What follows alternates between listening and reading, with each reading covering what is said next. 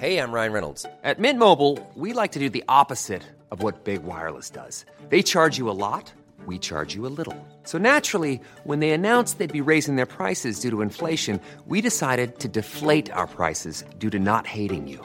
That's right. We're cutting the price of Mint Unlimited from $30 a month to just $15 a month. Give it a try at mintmobile.com slash switch. $45 upfront for three months plus taxes and fees. Promo for new customers for limited time. Unlimited more than 40 gigabytes per month. Slows. Full terms at mintmobile.com.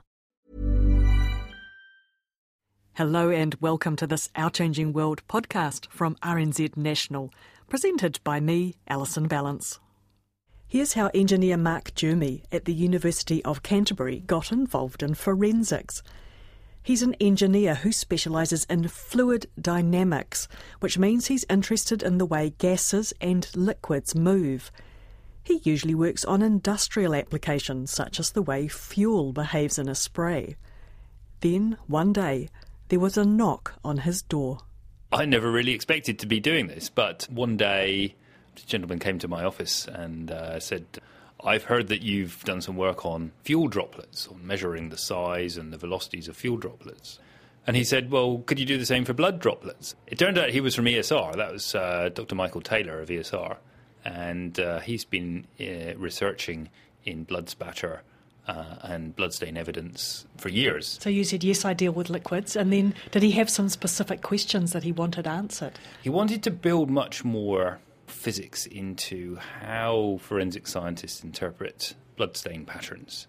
The interpretation of bloodstain patterns has been based on rules of thumb which have been built up over time. And most of those rules are, are quite accurate and they yield quite important information about where the victim was and some clues as to where perhaps the assailant was and how many blows were struck and what kind of weapon was used and things like that, which is all, all very useful. But a lot of the investigators who were going to crime scenes and looking at uh, bloodstain patterns didn't have a very clear idea about the physics of, of how these patterns were formed. Uh, and that could make uh, giving testimony in court difficult uh, under cross examination. You ask questions about could this happen, could that happen, and uh, and he felt that uh, those questions could be answered much uh, more accurately and much more clearly with better understanding.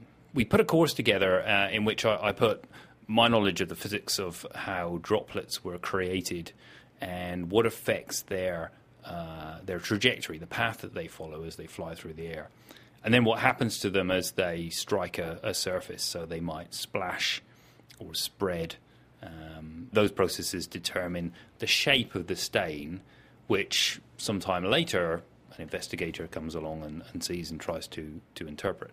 And there was quite a lot already known. Uh, droplet impact on surfaces has been studied for years because it's really important for things like cooling.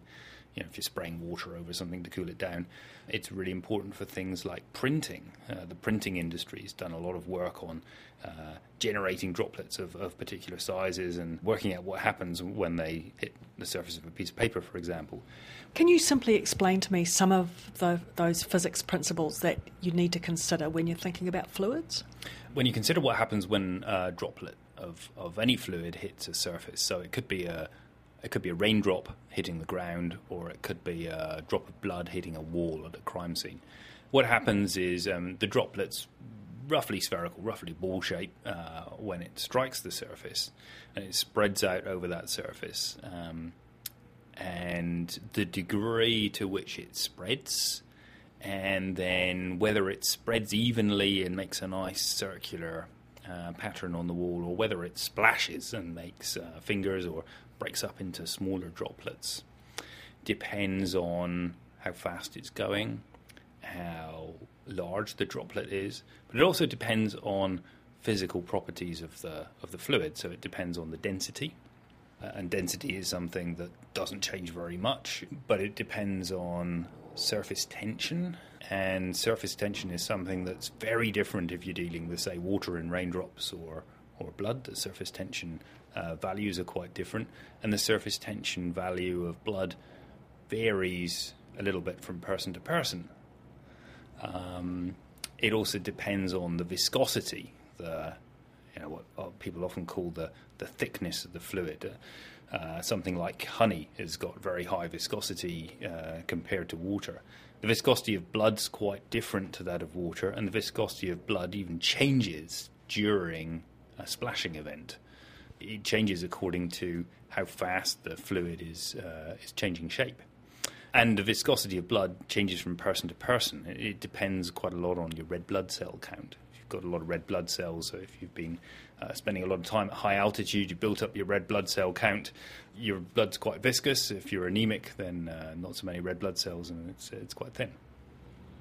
So, what those forensic experts are having to do is they arrive at a crime scene, there is blood splattered, say, on a wall, maybe partly on a floor, and they're having to calculate backwards Things like what?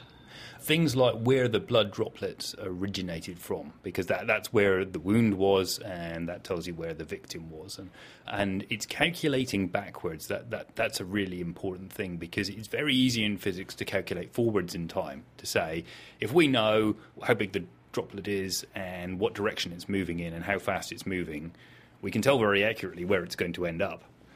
But if you say, we know that it hit the wall at this point, well, there's many different paths that can actually lead it there, and you don't know which one it followed. So calculating backwards is, is far more difficult. That's uh, really belongs to a class of problems called inverse problems, and they're always harder than uh, problems where you're considering the forwards direction. So forensic scientists get around this when they if they look at a uh, a pattern of blood drops on the wall, which they know has been caused by uh, blood drops travelling through the air. They trace back to the origin by considering many of those individual stains, many of those individual blood droplets, and tracing back possible trajectories and seeing where the majority of them cross. And that gives them a reasonable estimate of where the victim was. Which would be simple if there was, for example, a single bullet, like a single wound that splattered blood, but you might have a whole lot of overlying splatters as well. So it's the idea that if you just traced enough of them back, you'd work out, well, some of that blood came from this point, but some of it came from a different point. That, that's right. And a lot of crime scenes are very dynamic. Uh, victims often uh, don't just sit there; they uh, they move around. Uh, that, that complicates things. But uh, actually, one of the most difficult problems that forensic scientists encounter at some crime scenes is telling different types of bloodstain apart. So, for example, you might have the kind of bloodstain that we've been talking about, where you've got a victim who's who's bleeding, and, and either a, a, bullet or um, a blunt weapon has been uh, propelling droplets into the air, and they form a pattern on a wall or something. Uh, that's called impact spatter.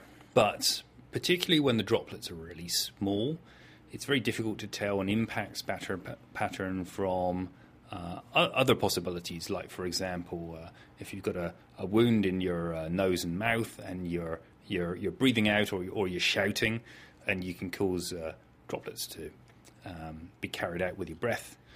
They can be quite small and sometimes very difficult to tell from other other types of spatter. Uh, ESR are actually doing a lot of work in this area at the moment uh, of making different patterns.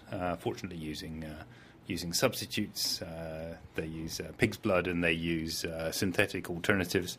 Which mimic the viscosity and the, the properties of yes, the blood. exactly. Yes, yes, yes. And, and, that proved to be quite an important thing early on, uh, is that they found that pigs are much more variable than humans. That their red blood cell count varies from about 20 to 70%, whereas humans vary from about 35 to 45 percent. So uh, we are we're much more alike with each other than than pigs are.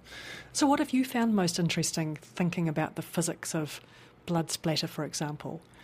As an engineer, uh, I think the pro- part of the problem that I've found most interesting is how you control your experiments. So building machines which give you, if you want to make an impact into a pool of blood machines which give you an impact at the same speed every time. Uh, another thing we've looked at is um, is uh, tissue properties, where uh, we're looking at gunshot wounding and, and particularly gunshot wounding to the brain. To do experiments on inert materials. And if you go onto YouTube, you, you, can find a lot of videos of bullets going into blocks of gelatin. Gelatin is a kind of standard material which is thought to mimic uh, the behavior of muscle and of brain tissue. we did some comparisons with lamb and sheep brain and, and found that gelatin really isn't a good match for uh, for that. Um, I had a student who uh, had in his youth he'd um, he came from Iran and he cooked a lot of lamb's brain. It's a delicacy, and uh, he was working with some gelatin one day, and he said to me that uh, this gelatin really doesn't feel like brain. And funnily enough, recently I heard something very similar from a military surgeon who has treated a lot of head wounds and said, you know, gelatin really doesn't feel mechanically like brain. So my student who who'd done the cooking said, uh, well, you know, I've uh, I've cooked puddings which are more brain-like than this, uh, and that became a major topic of his PhD was to make a synthetic material which behaved a lot more like brain. And he used some of his uh, pudding experience to do that, and used, for example, corn flour to control the uh, consistency. Thanks, Mark. And that was Mark Jermy, a mechanical engineer at the University of Canterbury. Thanks for listening. I'm Alison Ballance, and this Our Changing World podcast first aired on RNZ National on November the 2nd, 2017. We are on the web at rnz.co.nz slash Our Changing World, and you can subscribe to our podcasts at Spotify, Stitcher, iTunes, or wherever you get your podcasts. Another RNZ podcast series you might like to try is The Long Way Home, in which we get to tag along with actor Bruce Hopkins as he walks the length of New Zealand along Te Araroa Trail. Bye for now. He kona mai. Botox Cosmetic, onabotulinumtoxinA, FDA approved for over 20 years. So, talk to your specialist to see if Botox Cosmetic is right for you. For full prescribing information, including boxed warning, visit BotoxCosmetic.com or call 877-351-0300. Remember to ask for Botox Cosmetic by name. To see for yourself and learn more, visit BotoxCosmetic.com. That's BotoxCosmetic.com.